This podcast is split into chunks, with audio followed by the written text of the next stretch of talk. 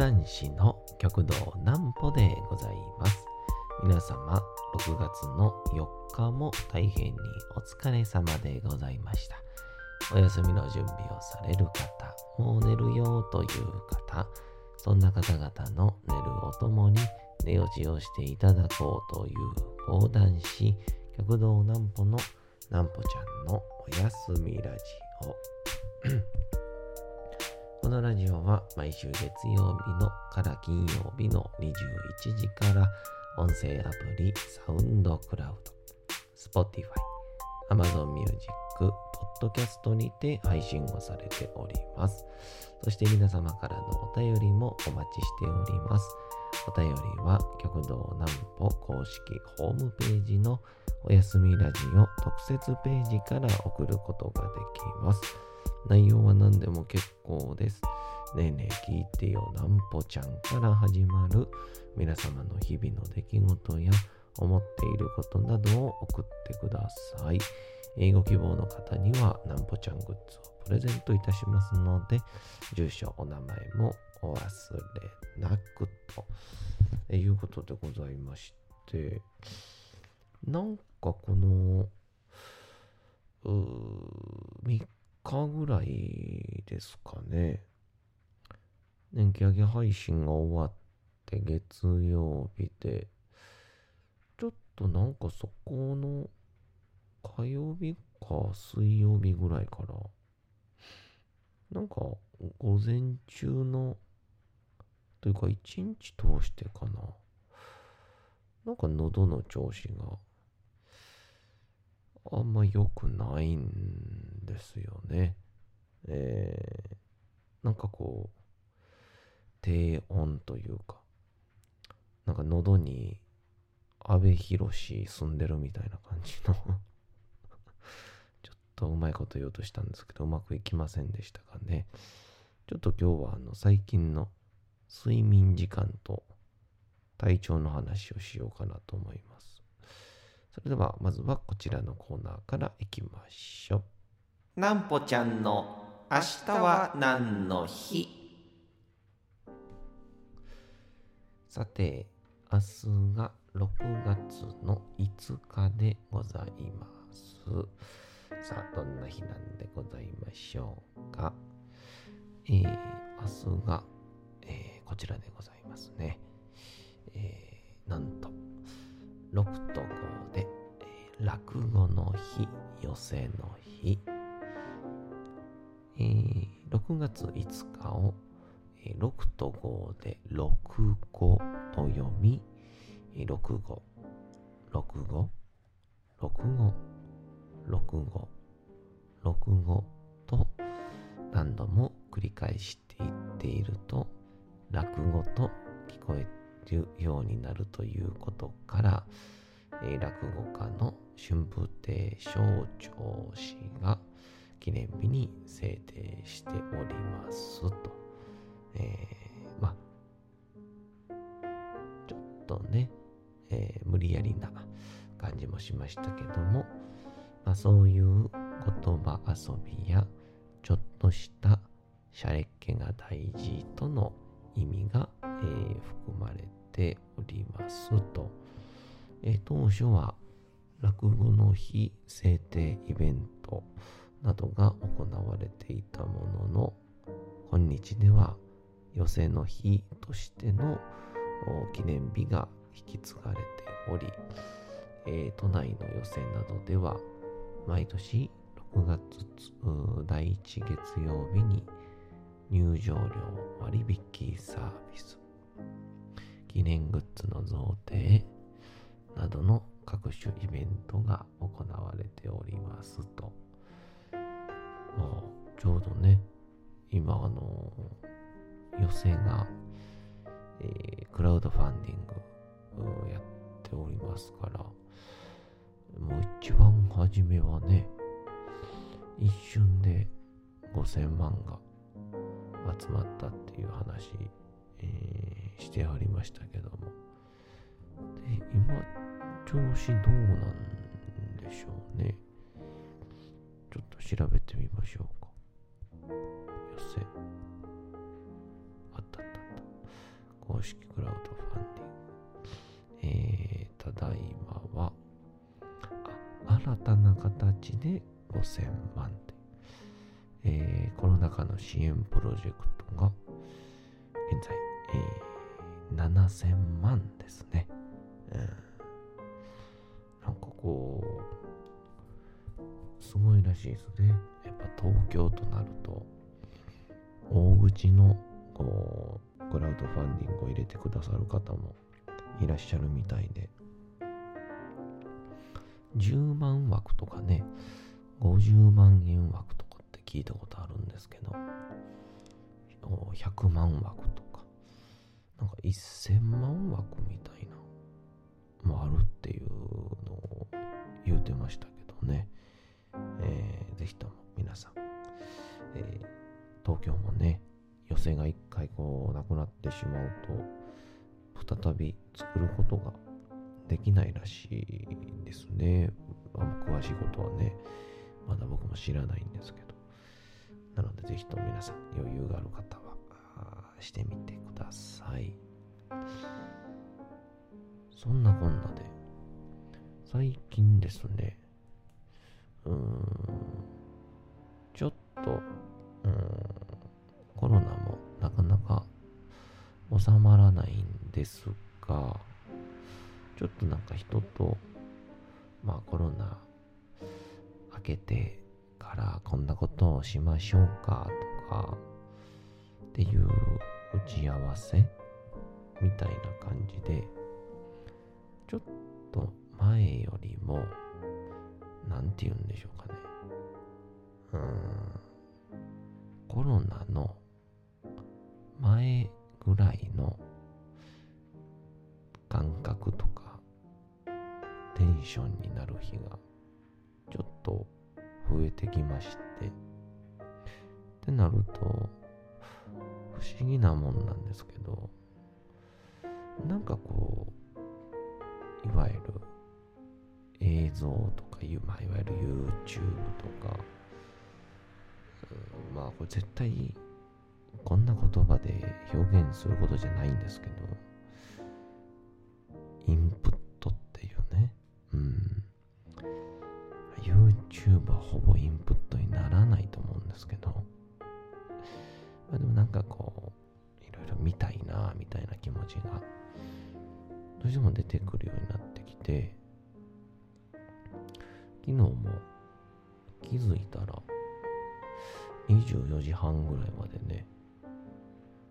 起きてもうてまして、このコロナに入って結構この半年ぐらいは毎日ね10時とか11時に寝てたんですけど。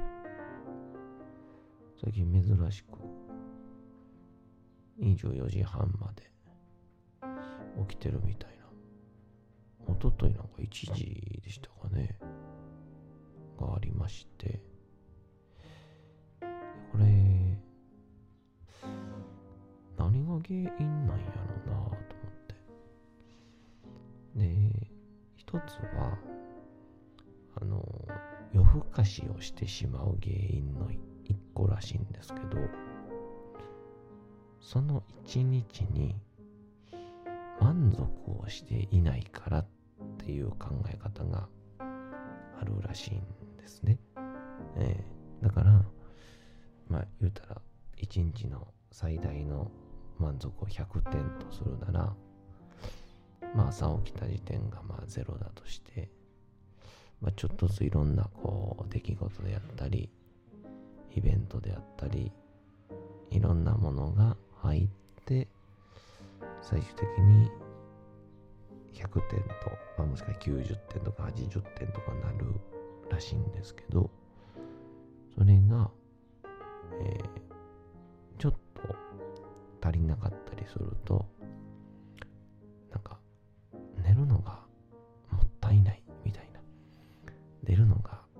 しみたいな感じになって、えー、なるべく、こう、一日の点数を上げてから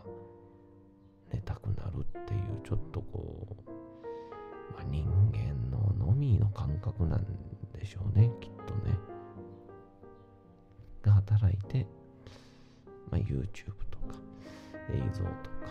本とかそういうものを見てしまうんだみたいな書いててあなるほどだとそれはあるよねっていうのを考えてたんですけど、まあ、どう考えても私一日には結構満足してるんですよね。ってなると何が原因なのかなと思って。ってなると、あの、見たいコンテンツをコロナ禍で増やしすぎたなって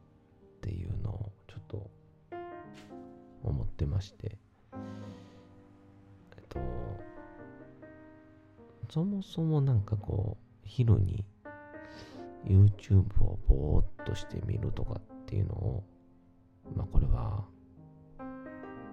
悪だと そんなそんなことをする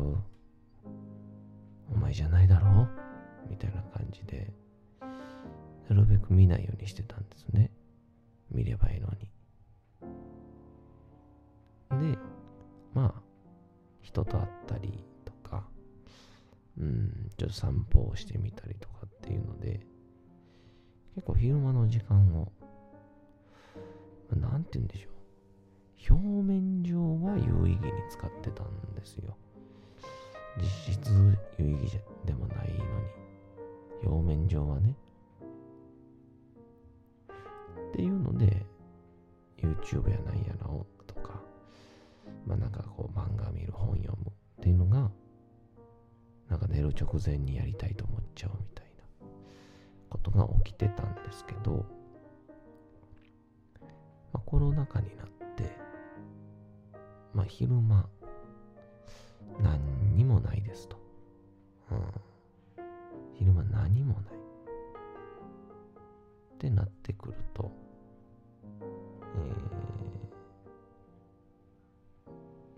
もないなら、この時間に見ちゃおうぜっていうので、でも YouTube とか、何が YouTube って言うんやろな。Google に広告料欲しいぐらい YouTube って言ってます。Google と YouTube と Google とかって言っちゃいましたね。とか、まあいろんな本とか漫画とかを昼間に全部消化してたと思うんですよね。で、それを多分、序盤で言ったみたいに、ちょっとずつ昼間にやることが増えてきまして、多分それが最終的に夜の方に、追いやられていったんだろうなっていう感じがしまして。まあそんなわけですからちょっと私昼の時間にもそういう時間を作った方がいいんじゃないかなと思いましてね。なので、あの、なんだろう、昼間に、あの、もう、記事とかね、本とか、コラムとか、なんかツイッターとかで見つけてきた面白いやつを読むんですけど、なんかこう、ラジオとか聞きながら、同時並行させれないんですよね。これ、大体の人そうなのかな？こうラジオ、まあ、あの、歌というよりかはラジオですね。人が喋っている。あれを聞きながら、本を読める人っているんですかね僕ちょっと今それがねできるようになれば時間が、えー、今のやつより2分の1ぐらいになるんですよ。まあ、この結構ラジオでよく喋る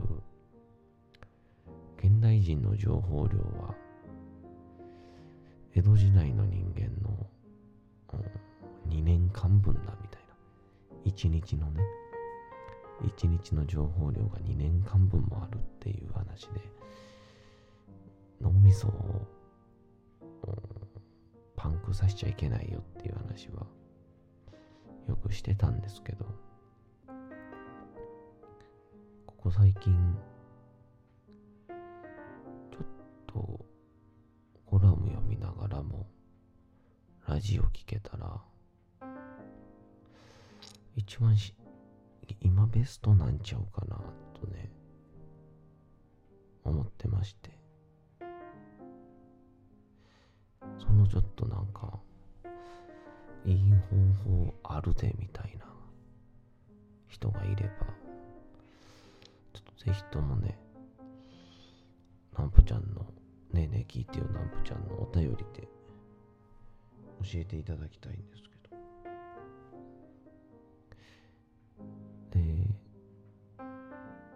それを一番露骨に思ったのが、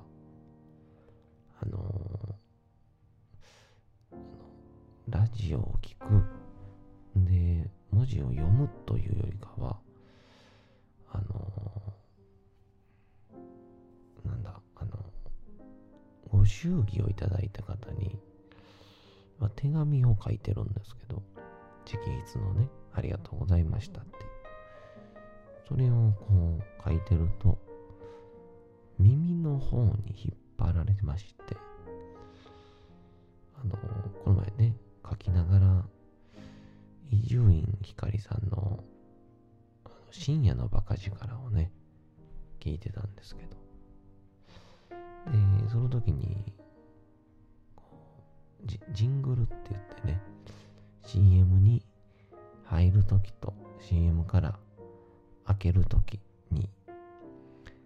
月曜ジャンク、伊集院光の深夜のバカ力みたいな。なんか、その、伊集院深夜ラジオ専用の、なんかこう、オープニングテーマとか、えー合間のテーマ曲みたいなのがあるんですけど、それがちょうど流れて、で、書い書いてた相手の名前がね、まあ仮名でいいんですけど、田中さんとしましょうか。田中さん。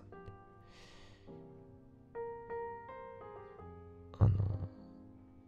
田中さん、本来なら田中さん、田中様。この度はご祝儀を頂戴しまして、誠にありがとうございました。大切に使わせていただきますって書くんですけど、しょ？っぱなから、田中のバカ力って書いてしまいましてね。いや、これマジなんで、うん、ちょっと、なんとかしてこの、な速読とかそんなのまでしなくていいですから、なんとか、うん、この、なんて言うんでしょうね。ギリギリ耳で聞きながら何か手でできる、そんな能力を僕は29歳にして手に入れたいと心から思いました。誰か僕にそんな方法を教えてください。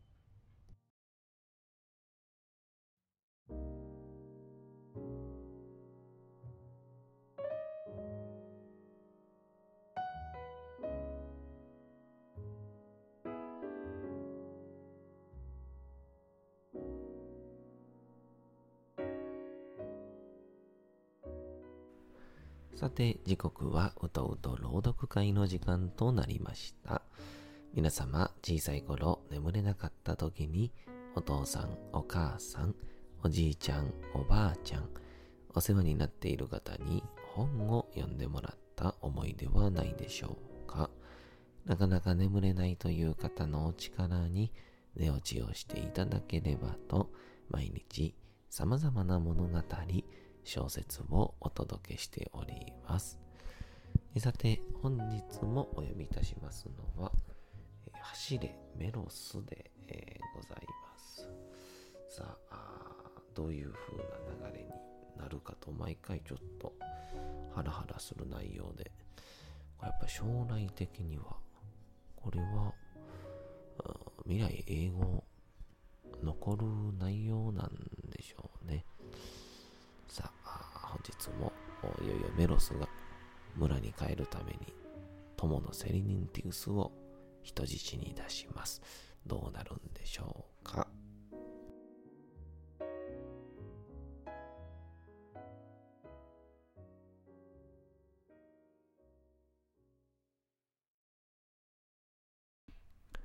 走れメロス太宰治願いを聞いた。その身代わりを呼ぶがよい。三日目には、日没までには帰ってこい。遅れたら、その身代わりをきっと殺すぞ。ちょっと、遅れてくるがいい。お前の罪は永遠に許してやろうぞ。何？何をおっしゃる？命が大事だったら遅れてこい。お前の心は分かっているぞ。メロスは口惜しく地団打を踏んだ。物も言いたくなくなった。竹馬の友、セリヌンティウスは深夜王女に召された。暴君ディオニスの面前で、良き友と良き友は2年ぶりに会った。メロスは共に一切の事情を語った。セリノンティウスは無言でうなずき、メロスを必死と抱きしめた。友と友の間では、それでよかった。セリヌンティウスは縄を打たれた。メロスはすぐに出発をし、初夏満天の星である。メロスはその夜、一睡もせず、十里の道を急ぎに急いで、村へ到着したのは、あくる日の午前。昼はすでに高く登って、村人たちは野に出て仕事を始めていた。メロスの十六の妹も、今日は兄の代わりに羊の群れの番をしていた。よろめいて歩いてくる兄の疲労困憊の姿を見て驚いた。そうしてうるさく兄に質問を浴びせた。何でもない。メロスは無理に笑おうと努めた。市に用事を残してきた。またすぐに市に行かなければならぬ。明日、お前の結婚式を挙げる。早い方がよかろう。妹は頬をあからめた。嬉しいか。きれいな衣装も買ってきた。さあ、これから行って、村の人たちに知らせてこい。結婚式は明日だと。メロスはまたよろよろと歩き出し、家へ帰って、神々の祭壇を飾り、祝宴の席を整え、間もなく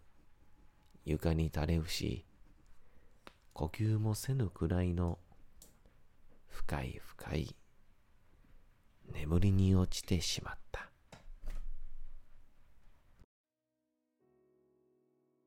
さて、本日もお送りしてきましたなんぽちゃんのおやすみラジオ。というわけでございまして、皆様6月の4日も大変にお疲れ様でございました。明日も皆さん、街のどこかでともどもに頑張って夜にまたお会いをいたしましょう。なんぽちゃんのおやすみラジオでございました。それでは皆さん、おやすみなさい。すやすやすやーん。